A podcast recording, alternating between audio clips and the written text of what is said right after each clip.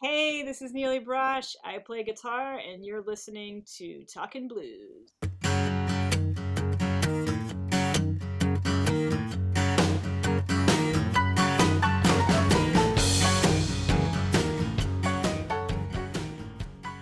So recently I came across a clip of you playing one of my favorite guitar solos. Actually, you played the whole song, which is Rise by Extreme. Uh, So I, ever since I heard that song, and especially the guitar solo, I've been fascinated by it. yeah. I'm not a guitar player, so uh-huh. I can't judge, but Okay.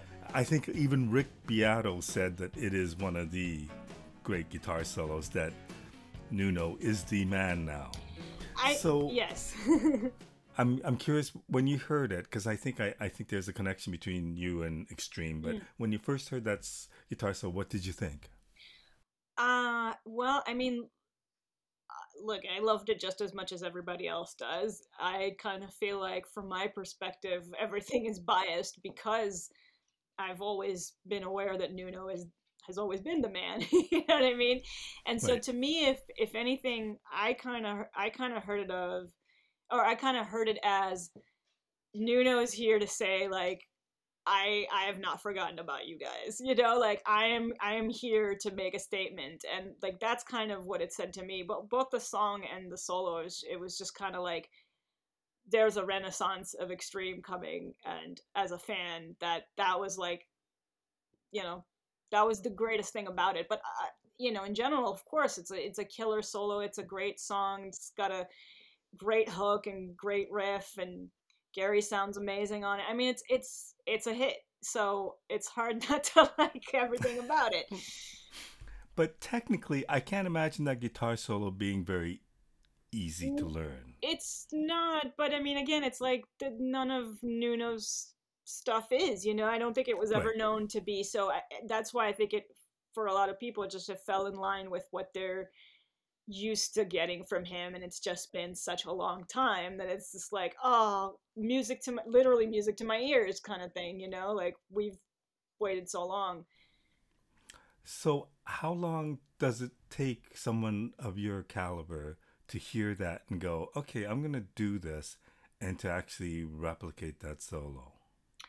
uh, i mean it depends on a few things um But let's take that solo. So that okay, so that solo specifically um took a little longer just in terms of it's new, you know. I haven't Mhm. like grown up with it. I haven't had the time to listen to it a million times as much as something that lives that deeply inside me and like that's usually what determines how quickly I learn something. Like if I know it inside out like that, like let's say a different Nuno solo that I'd heard since I was 10, 11 years old, that might take me a little less time just because I don't have to familiarize myself with wh- what it sounds like. I just have to figure out how to play it.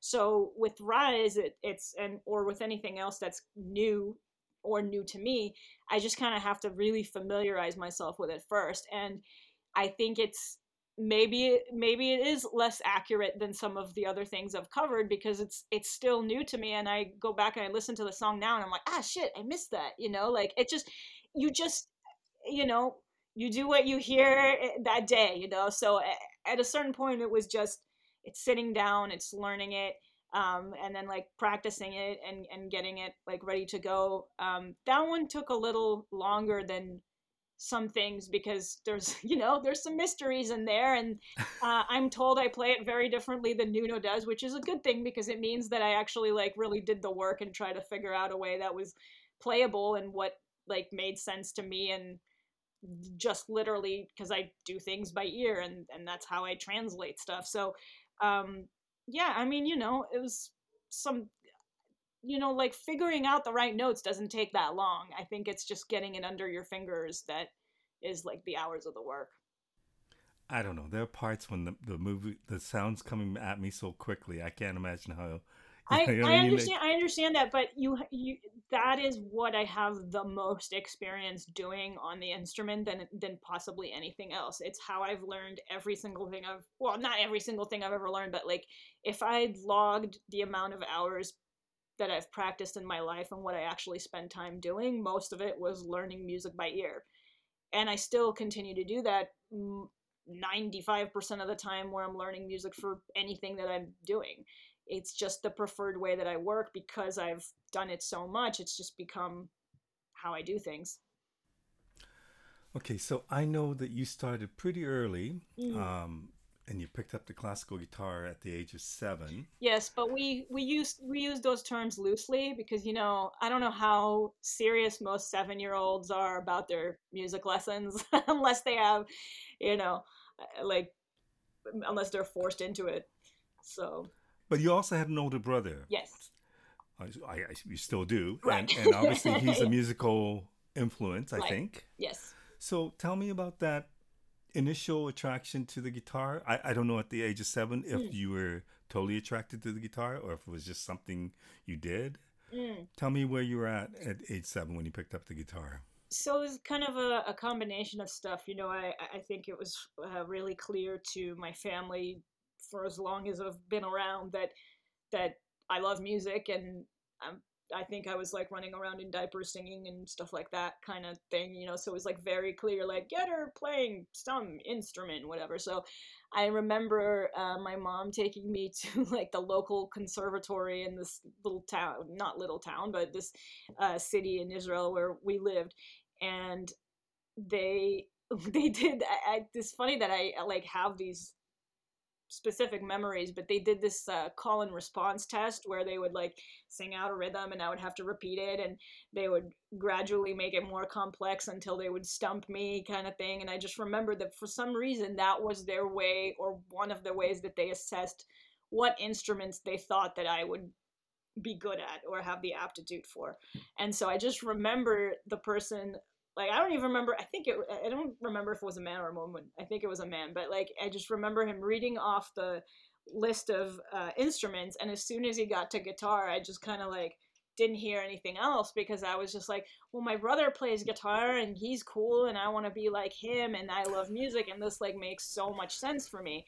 Um, and you know, me being that age and everything, uh, you get a little tiny classical guitar that in my case was like three fourths of the size probably because I was really small and nothing else made sense.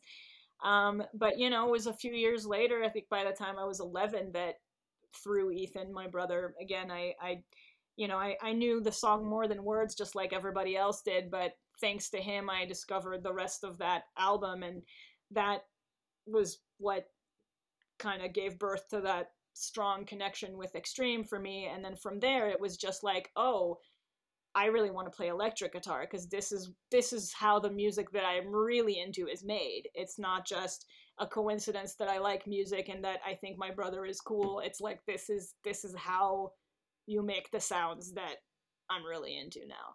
So that was a really big moment in my life, I guess, that that the discovery of, of the funky metal riffs in particular was just like you know and to me still now those those records kind of sound like my childhood in in a lot of ways no matter how many times i've heard them since it's like that memory was instilled like so you know how like a certain record sounds like a certain time in your life everybody's got that kind of thing but i've also found that sometimes you if you continue on listening to that record throughout other periods of your life it might lose that and it just becomes like just more of a, a, a record that takes its journey with you but these are ones that like still like i feel like i'm t- you know i think like i'm 10 years old so um i'm hoping to like always perceive them that way when did the ability of hearing music by year and playing by year mm. come like when was that apparent to you that you had that uh i mean i think it was pretty early on that it was apparent that that was my natural way of kind of doing things if I'm left to my own devices because I remember times where, you know, m- maybe I'd been taking lessons, but I definitely wouldn't have called myself a, a guitarist or anything, you know, when I was really little and there'd be a, a keyboard around the house or something and I would try to play a guitar solo like on keys like really slowly like this trying to figure out like if i could hear the first three notes of something really fast that didn't make sense when i already didn't play the instrument you know so i think it was just obvious that I'm kind of reaching for something, and that's always been natural to me. But again, it's the thousands and thousands and thousands of hours that have followed of actually doing that on the instrument. Do you remember when you thought this is what I want to do? Um, probably somewhere in my teenage years, you know. And again, having having my brother as an example is always something that kind of I don't want to say like made things easier or anything, but it just it, it kind of clarified the picture a little bit more because when I was, let's say, in later high school, and I'd kind of figured out that I wanted to go to Berklee College of Music, and that maybe to to not to every set of parents that makes a lot of sense, but I already had someone who had been through it and has done the journey, and we kind of it wasn't foreign to us. We knew what it was about, and so it, it was. It wasn't like one particular moment, but I think it was just over the course of several years that I kind of started figuring out where it's like if you really can't feel like you have anything else to do, like if you really can't think of anything, it's like you don't choose it, you know? It's like it's it's by it's it's by the necessity of like that's the only thing left. So in, so in a way, you know, if that makes sense. No, it, it certainly does. I've certainly spoken enough musicians to know that oftentimes it's not a choice. Yeah, it doesn't and, feel and, like it at least. Yeah, or or that it just seems silly to not do it. Yeah. You know, this is the path, and there is no doubt. Right. Um, for somebody like myself who really has no musical talent, it would be like just a difficult journey. But you know, for somebody who has talent, who's lived it, and who lives and breathes music, then it's a different story. I wonder when you decide to go to Berklee, and obviously because your brother went, it um, might be a different story. But what did you hope to accomplish? What was what was the goal when going to Berklee? Well, particularly, I mean, personally for me, I I wanted to go to meet other musicians and preferably ones from all over the world because Berklee's known for being a really international school and aside from the fact that I love different cultures and different people and wanted to just make friends, I really like the idea that everybody that comes from somewhere else is going to have a different set of influences and bring different genres with them and I didn't feel like I had the wherewithal to be inquiring into that on my own. I felt like if I'm immersed around a bunch of people and I have no choice, then now I'm like I'm exposed to all this music. I didn't feel like I was going to go and really search for that if I wasn't kind of stuck in that situation for lack of a better way of saying it. Um, and and also I know that you can you can get the information elsewhere or you can take uh, I lived in Boston. I was lucky enough to live there, so you can take a private lesson with the same teachers. I knew that going to Berklee specifically wasn't going to be the thing that makes me a better or worse musician. I just I wanted to make connections. I wanted to meet people, and that was always the goal. And so many of the people I work with now went to Berklee, You know, like whether or not it was when I did, and a few of my bandmates are close friends from college still to this day. I mean, it's just that's that's what I went for. It's it's for the people. And that's really what I got out of it. And not to I got a great education out of it. I try to make the most of it, of course. You know, it's not like I didn't learn stuff there, but I I knew that like you can do the work. I just I wanted the community. That's interesting because I through the company I work for, we do a lot of work with the Royal Conservatory of Music. Mm and and the thing that's apparent to me is a lot of people go to the conservatory and they they get the opportunity to play and work with one another and in a, in a lot of cases these are going to be your lifelong friends and exactly. or people you'll be playing with exactly. years from now yeah. which i never thought about mm-hmm. until recently um, did you know other than the, other than that, mm. which is a great goal to have, but did you have any other goals in terms of what you hope to get out of it when you finish berklee Yeah, I mean, I I, I wanted to learn to be a versatile player. You know, I I was taught kind of rightfully so that uh, that versatility equals employability they used to say in berklee which is really true you know and so I wanted to be a well rounded musician. I wanted to be able to write well. I wanted to be able to play well and feel comfortable in different situations. And I, I, you know, I don't think that journey really necessarily ended at graduation day or that it ever will. But I think at least it put me in the infrastructure to kind of figure out how to continue working on it in the real world. I'm, I'm curious as to, like Joe Satriani, mm-hmm. who you've worked with, mm. how much of an influence would he, would his music have been to you? Well, I mean, he's a big influence for sure. I mean, I have a lot of players from this genre of the instrumental music, let's say, um, that have been a big influence. You know, looking at your solo work, that seems to be, you know, one side of you. But when mm-hmm. I look at the different bands that you've you play with mm-hmm. or have played with, mm-hmm. it's all over the map. Right. There, well, um, there goes that goal of versatility. right. So I yeah. and I get that. Right. Is is there a disadvantage? Like, is there not a disadvantage, but could that work against you in in the way that? No, I shouldn't say that. Like, I, am I'm, I'm curious as to just how versatile you are. No, I know. I think I know what you're trying to say. Like, is it hard to find a direction, maybe, or like?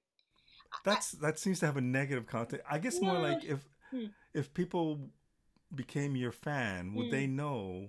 You know, there's a big mm. difference between your solo stuff right. versus your Cirque du Soleil right. stuff versus your and I do, and I do encounter that. You know what I mean? Like I, of course, there's there's gonna be people that love Danny Elfman and and they're not super into shredding. Like that's completely valid. like I right. I totally understand that. But you know, I'm I'm just hoping that there's something for everybody kind of thing. You know, I I love music. I've always felt that way about it. I play what I want to play, and if that happens to resonate with people, great. You know, I don't expect everyone to like everything, and that's that's totally fine. That's I'm I would just be bored if I did one thing.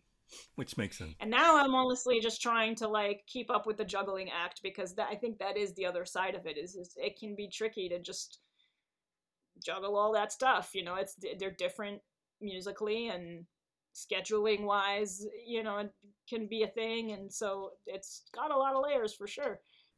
Right. So for for people who don't know, um, you're on the road this summer with a what do you call that band? um, so it's called Dethklok, which right, Dethklok. Clock. But what would you call like? Oh, it... like I guess it's people would call it you know melodic death metal. I guess would theoretically right. technically be the the genre, but it's it's a it's a fictitious band, right?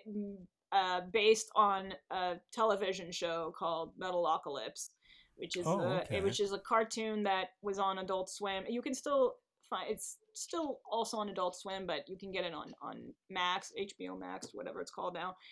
Um, and the cartoon, which start I think it started in 2006, and it was a really big thing because it basically it actually got a lot of people into metal and it also spoke to a lot of metal fans you know it's like there was that was the, the cartoon for them you know it's just basically it's a really brilliant and funny cartoon about this Dethklok cartoon band that are supposed to be the most famous dudes in the world and like kind of total idiots. And it's it nails down the culture of like beloved dumb metal people. And like it just speaks so like to the point that a lot of people ended up really growing up with it by this point which is which is crazy to me because i i the the creator Brendan Small he went to berklee and the show was really huge when I was in berklee and so it was like impossible to be a metal kid at berklee without being into that. It was such a strong connection and to and to see it now like to to go out on the road with it and see young kids that have now like again grown up with it it's it's so crazy um, but there was a movie that came out called Army of the Doomstar, and this tour was to to follow that. And we're basically a, a pit band for for the cartoon. We're we're in silhouettes, and there's a huge screen uh, with insane animation that we're just basically the the the soundtrack for. So as as Brendan says, we're meant to sound like Dethklok, not look like Death Clock. and uh, but it's a great TV show. It's a great cartoon. It's it's brilliant. You know, it's got several seasons. I think four seasons. The the episodes are pretty short, but there's really great character development that goes on throughout the season. Like it's really something beyond just funny. Um, and uh, yeah, so it's, have, and it's pretty heavy. It's very heavy. Yes. so yes. take that, and then you look at your work with Danny Elfman Right. And you know, you're basically playing to the Simpsons theme song right. or which is quite different. Right. And then you look at your solo stuff or the stuff that you know, your progressive right. instrumental stuff right. that you do. It's a pretty impressive thing. Not to mention Cirque du Soleil. Right. And and so how okay, like Cirque du Soleil, how do you how does that happen? How do you decide I want to do that? Or um, does it work that way? for me it didn't. Um and you'd be surprised. I mean, we'll uh, we'll talk about Cirque, but you'd be surprised that sometimes these genres and these bands and the things that you play are similar, closer to each other than it may seem at first glance. At least there's some running theme always. You can always find some kind of similarity. Um, even if the even if it's just that you're standing on stage, no, but but, um, but, it is music. No, I it mean... is, yeah, yeah, yeah. But there are running themes. But anyway, when it comes to Cirque, um, my story with this particular show, it's more with this show that I'm in rather than with Cirque du Soleil as a as a whole because it's a more specific situation in that show. So it's their Michael Jackson show, right. and because of that, it's not where you have a, a regular pit orchestra off to the you know to the side or, or even on stage and makeup or whatever it's it's not even that. It's a it's a show without a band with two live musicians myself being one of them or the guitarist being one of them and uh, a female singer who's basically sitting on this crescent moon that's riding above the stage. And so you're the only musician on stage basically. Out of two live musicians you're playing to track but because of that you're featured characters and obviously you know the whole thing is based on jennifer batten and they make it into this golden crazy character that shoots fire out of their guitar and and like they're supposed to be the the sun goddess and then there's the moon god you know so it's it's a really specific role and so auditioning for it is just as specific. It's it doesn't have that same prerequisites that you would normally have on a gig like that where you're, you're expected to read certain things maybe or whatever like it wasn't like that at all. Like maybe i wouldn't have done well if i had auditioned for a regular cirque show where like you know it's a completely different thing. This is just a very specific roles again. So um my journey with them started really when they were creating the show back in 2012 and they were literally sending out flyers online to every female guitar player and their mother that they could think about. Um, and five, six, seven people sent me the same thing that day and was just like, hey, you should apply for this. You know, it was like, it was very clear, like, this is what they're looking for.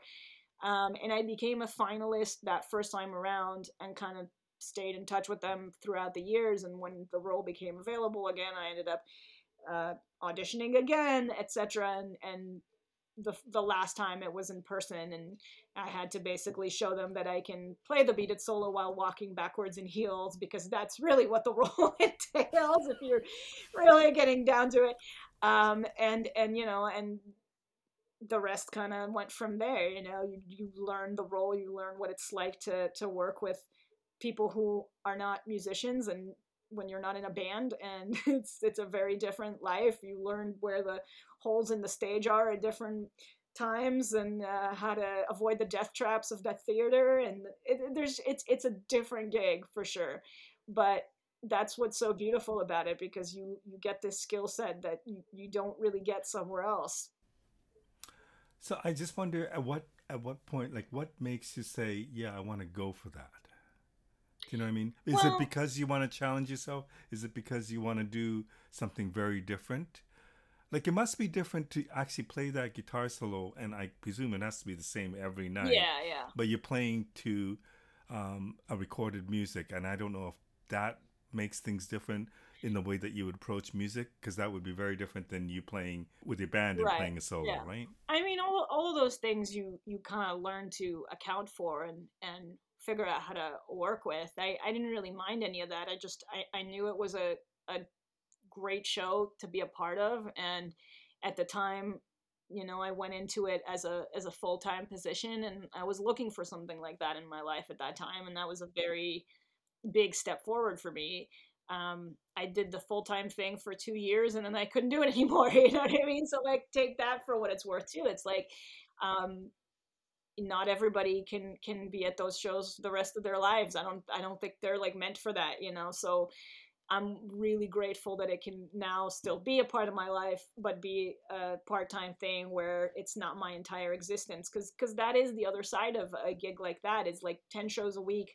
forty eight weeks a year. If you're not sick or injured, you know, you got they got to remember that we're musicians and not athletes. They can't really compare us to the acrobats that are doing thousands and thousands of shows, but they also have young career you know they end their careers early you know like by i'm 35 now I, I would be ancient as an acrobat you know i'd be planning for my next career right now right and so it's a it's a different set of circumstances for them but you're working and being treated as if you're them so that's that's the different thing about it and in a show where there is no band and no one to uh, kind of vouch for you or or do your bidding in that way you do kind of have to remind them like hey my job here is not really the same as necessarily some of the cast interesting you know uh, having said that um when I was in Vegas a few years ago, I got mm. a chance to interview somebody from Cirque du Soleil oh, cool. who who I believe had the record for, and he was a guitar player. Oh yeah, had, had, had the, the, record, record for the amount of shows. Oh my god. Yeah, yeah, like and, and it was like twenty thousand or something. Yeah, ridiculous. it's it's it's insane. I mean, it's it's lit it's literally a sweatshop of of shows. It's a factory. Like Vegas is insane. People don't, you know, like. You know how many touring cycles? Like you would have to be touring well into your grave to gain twenty thousand shows. Like, like that. you know what I mean? Like, you well, know, yeah, but I mean, you know how many years that would take, even if you were doing as many like 300 dates a year, which is probably as as much as any touring act could ever think of doing. I hope it still would take you more than the rest of your life. yeah, no, it's. I mean, he was into it, and he, yeah, you know, he played good. in a blues band outside of that or whatever. Yeah, so it was yeah, really cool. But, um, but that's actually the most impressive part of all because I think the longer somebody typically stays in that position, you do see some jadedness sometimes, or at the very least, you don't have that much time for another project. And even if you do have two two days a week, it, it's still like really your whole life. So I think that's the most admirable thing about your friend's story is like to be kicking ass that hard and feeling good about it at that point. That's the real win. Mm-hmm. Okay, so I wonder you know, you started working on your solo career, I guess probably while you were at Berklee, but you finished. Kinda, yeah. So when you take on these other roles, it has the potential of getting in the way of you establishing a solo career. Was that ever a, a concern? It wasn't a concern, actually. If anything, I, uh, I mean, I, I wouldn't say it's really more of a concern now either. It's just it feels like it's it's more of a realistic thing now than it was maybe 10 years ago for me but um sorry meaning doing your solo career is that what you mean? Yeah like um i kind of if anything i looked at it as the opposite. I always thought it's it's to supplement it's to it's to raise awareness to people about my solo career. It's like it's it's helpful of it if anything than nothing. I like you know uh it's helpful to me broadening my horizons and what gets into my music afterwards. Like, I mean, I've kind of always thought of it as something that's helpful for my solo career. It is now that I'm just like, you know, now I'm at the point where I'm trying to write my next album and I'm like, well, now I'm going on tour and now I'm going on tour again. And, and, and again, I'm not complaining about any of it because I love performing. This is, that's what I do. And I want to be on the road or whatever. I do also want to write, you know? So it's not like I really feel like it's necessarily getting in the way but it's it's more just again it's just back to that juggling act where how how do you just figure out like what gets what priority and how much time? And like sometimes you just can't control that to the to the T and you just have to accept do your do your best with it and accept what it is. Like that's all I've been able to do. Well, it's a unique, not unique problem, but it's a good problem to have. I feel. Yeah. Yeah, I, I definitely feel fortunate to have that problem. But again, like going back to your question, it, it wasn't completely by accident. You know that that was part of my my goal growing up because again going back to guys like like nuno for example or steve stevens and other players that i looked up to that was kind of the career model that I had based it on. All those guys had a solo thing and they had side work, you know, whether whatever combination of the two those were. And I figured, luckily, I feel like I'm very, very lucky for this particular thing that I figured out early on that that's what was going to make me happy. I always felt like I need more than one thing to not be bored. I need things to be different musically. If I do only my music, then I don't feel like I'm enough part of a team and a collaborative thing for other people. If I only do those things and I feel like I'm not doing my music, you know, so it was very clear to me early on, luckily, that again, that um that that kind of balance was was what I was looking for. That was a career goal. And so now it's just more like how do we scale that but also not go crazy?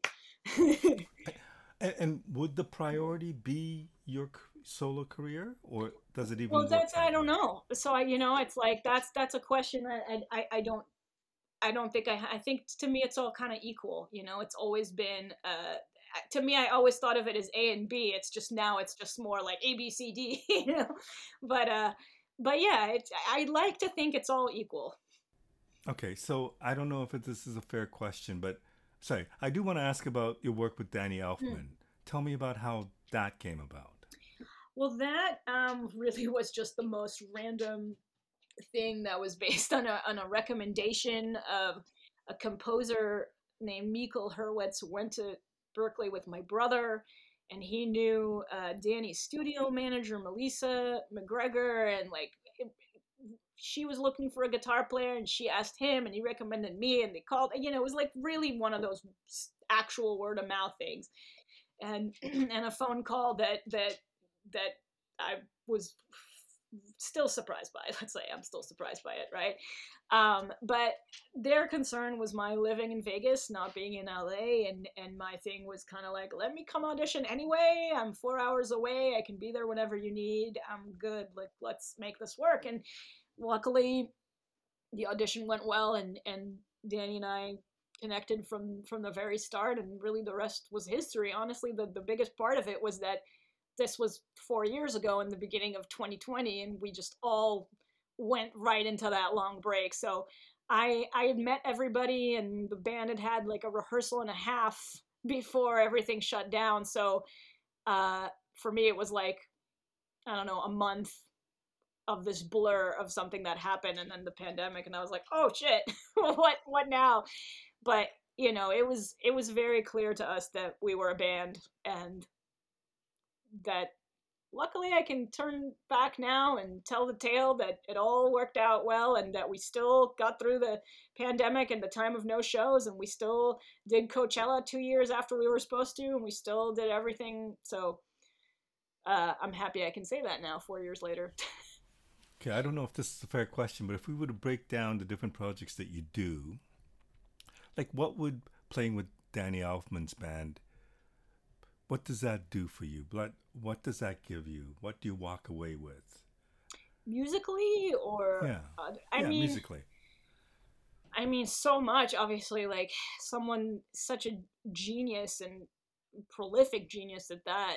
I really just try to soak up everything I can whenever I'm in the room around someone like that. And obviously the rest of the musicians are super high caliber and and I really feel that they're my home and they're my family and like that's how I feel about that camp. It's such a large group of people and crew beyond just the band and the orchestra and I couldn't have asked for a better group of people. Like we all just can't wait for the next time that we get to play together. That's that's generally the vibe in in that camp, which is rare and to be cherished. I think you know. So, but mu- musically, it's just because it's you're right. It's not a quote shred gig with let's say the exception of the lines in The Simpsons or something, but it's a, you're right. It's like it's a different role. It's definitely it's it's not showy like cirque that's not what i'm there for you know and i'm there to be kind of one of three guitar players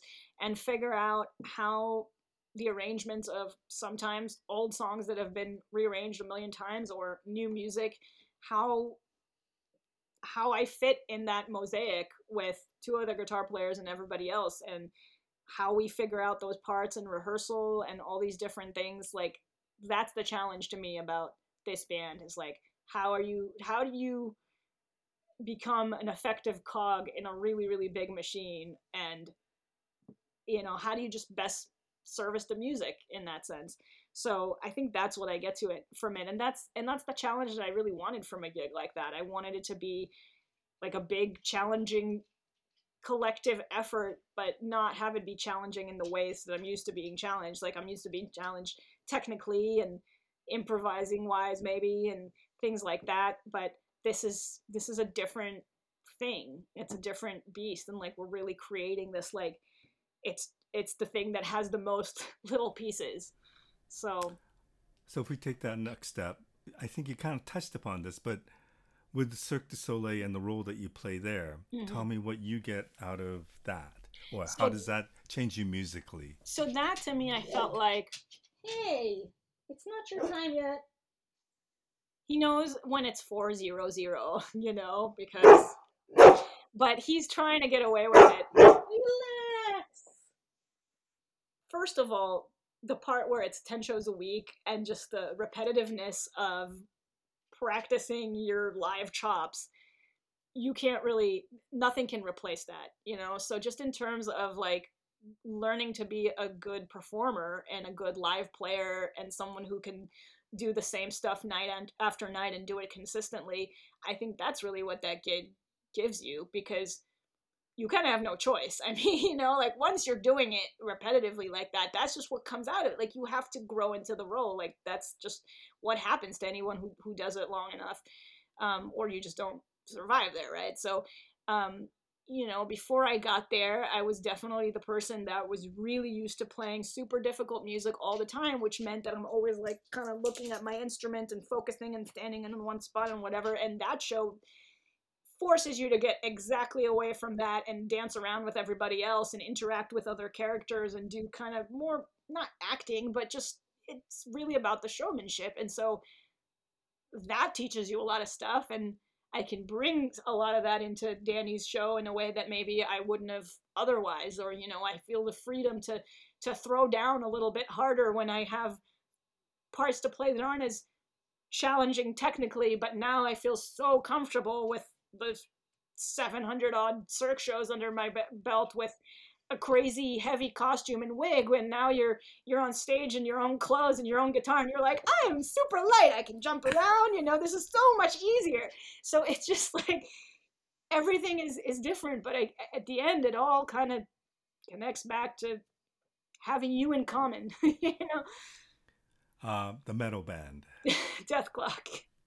Death clock. Tell yeah. me what you what how that might influence your musicality uh, well, I mean, I guess it makes everything heavier, right? Like that was actually the joke on this tour because um, I was working on my next album, like writing a lot of stuff on that tour and well, really demoing stuff that that kind of had been jotted down before. Um, and and that was Brendan's joke is that like as the tour goes on, your record's gonna get heavier and heavier. um, I don't know if it's really as direct as that, but you know, a lot of times I don't know if you can necessarily draw a completely direct line from one gig that you're doing to how it seeps into your music, and sometimes it may not show up until later, or it might not show up in a super, again, obvious way. So it, uh, your your guess is as good as mine in a lot of ways. You know, I don't know that I can always pinpoint to it, but I'm I know that everything gets in there. There's there's no way it doesn't. Like it's you're living it, you're playing it, you're breathing it when you're touring it, especially, it's like those are mental grooves you can't undo. You know, when you play something live like that every night, it's it really is in there. And so you're gonna start a run with Cirque in January or yes. later this month, and then you're gonna go with your band to Europe. Yeah. Um, tell me musically, where what else are you working on? Um, there's a couple other things uh, that have not been announced yet, um, and also Danny has. Uh, we're doing a festival actually here in Vegas, luckily for me. Uh, oh wow! Um, it's called Sick New World, and we're right before System of a Down, so it's going to be a really fun night. It's a really great lineup uh, festival. It's all bands like that and Lamb of God, and you know, so um, that should be a pretty pretty fun festival. I'm still working on that record, you know, like I, I, I want to say that's my priority, you know what I mean? But I just listed off like two other things. So, um, but yeah, that's, that's all kind of on my, on my list. And then later in the year, there's, there's more Dethklok stuff. There's more Danny stuff. Um, you know, more of the same, but, uh, I, I, I you know, I can't say that's bad. I, I love being able to say that. My final question to you at this stage in your career, and it's like it's it's an amazing career. I look at this and I Thank think, you, my God, she's done so much. I appreciate that. Um, do you have goals? Oh man, so many goals. well, that, no, I guess that I, only makes sense. No, no, no. I no, it's a fair question. It is a fair question. I'm just, just, I'm almost there. Just, um, you know, I, I always just want like more from my music, more listeners, more people that are in, interested in that. You know, I'm always trying to just kind of get my stuff out there, and to me, that is always a goal. But I'm just hoping for more of of everything that's coming, whether that's with new uh, acts and projects that I don't know yet what's coming. You know, whether it's with my stuff, I'm just it's all been so much more it's all been so so much fun that i just want as much of it as i can have. I'm just not not super picky, so I'm just kind of like, let's see. But it just it also seems like the things that you've worked on in the past don't seem to go away. Well, knock still on working wood. on yeah, knock right? on wood. Yeah, and that's why that's why it's like, you know, of course I have dreams, um, but I I don't feel like I have to be super specific because I'm just it's it's enough of a dream to just be continuing with what what I'm doing as you said like I just I never know what the next thing is going to be and that's the dream that's the goal. I, I just wonder if other opportunities come you might have that might get in the way of whatever you're working on right? You know that's I, I, but another, it's a great problem it's another one of those good problems yeah you know it's like you, you you wish for those problems on a certain level even if you don't know how to deal with them when they're there but uh, but yeah, I think I think every musician is is really still still hoping for those problems. So that's what we throw out there. Good for you. Thank, Thank you so you. much for doing this. Thank really you, man. That was really fun conversation. I hope I uh, didn't stumble or babble too much. You know, it happens, but uh... not at all. Thank you. You. Thank you. Man. Take your dog out for the walk. Thanks, Mako. Okay. I appreciate you. Have a great weekend. You too. Bye.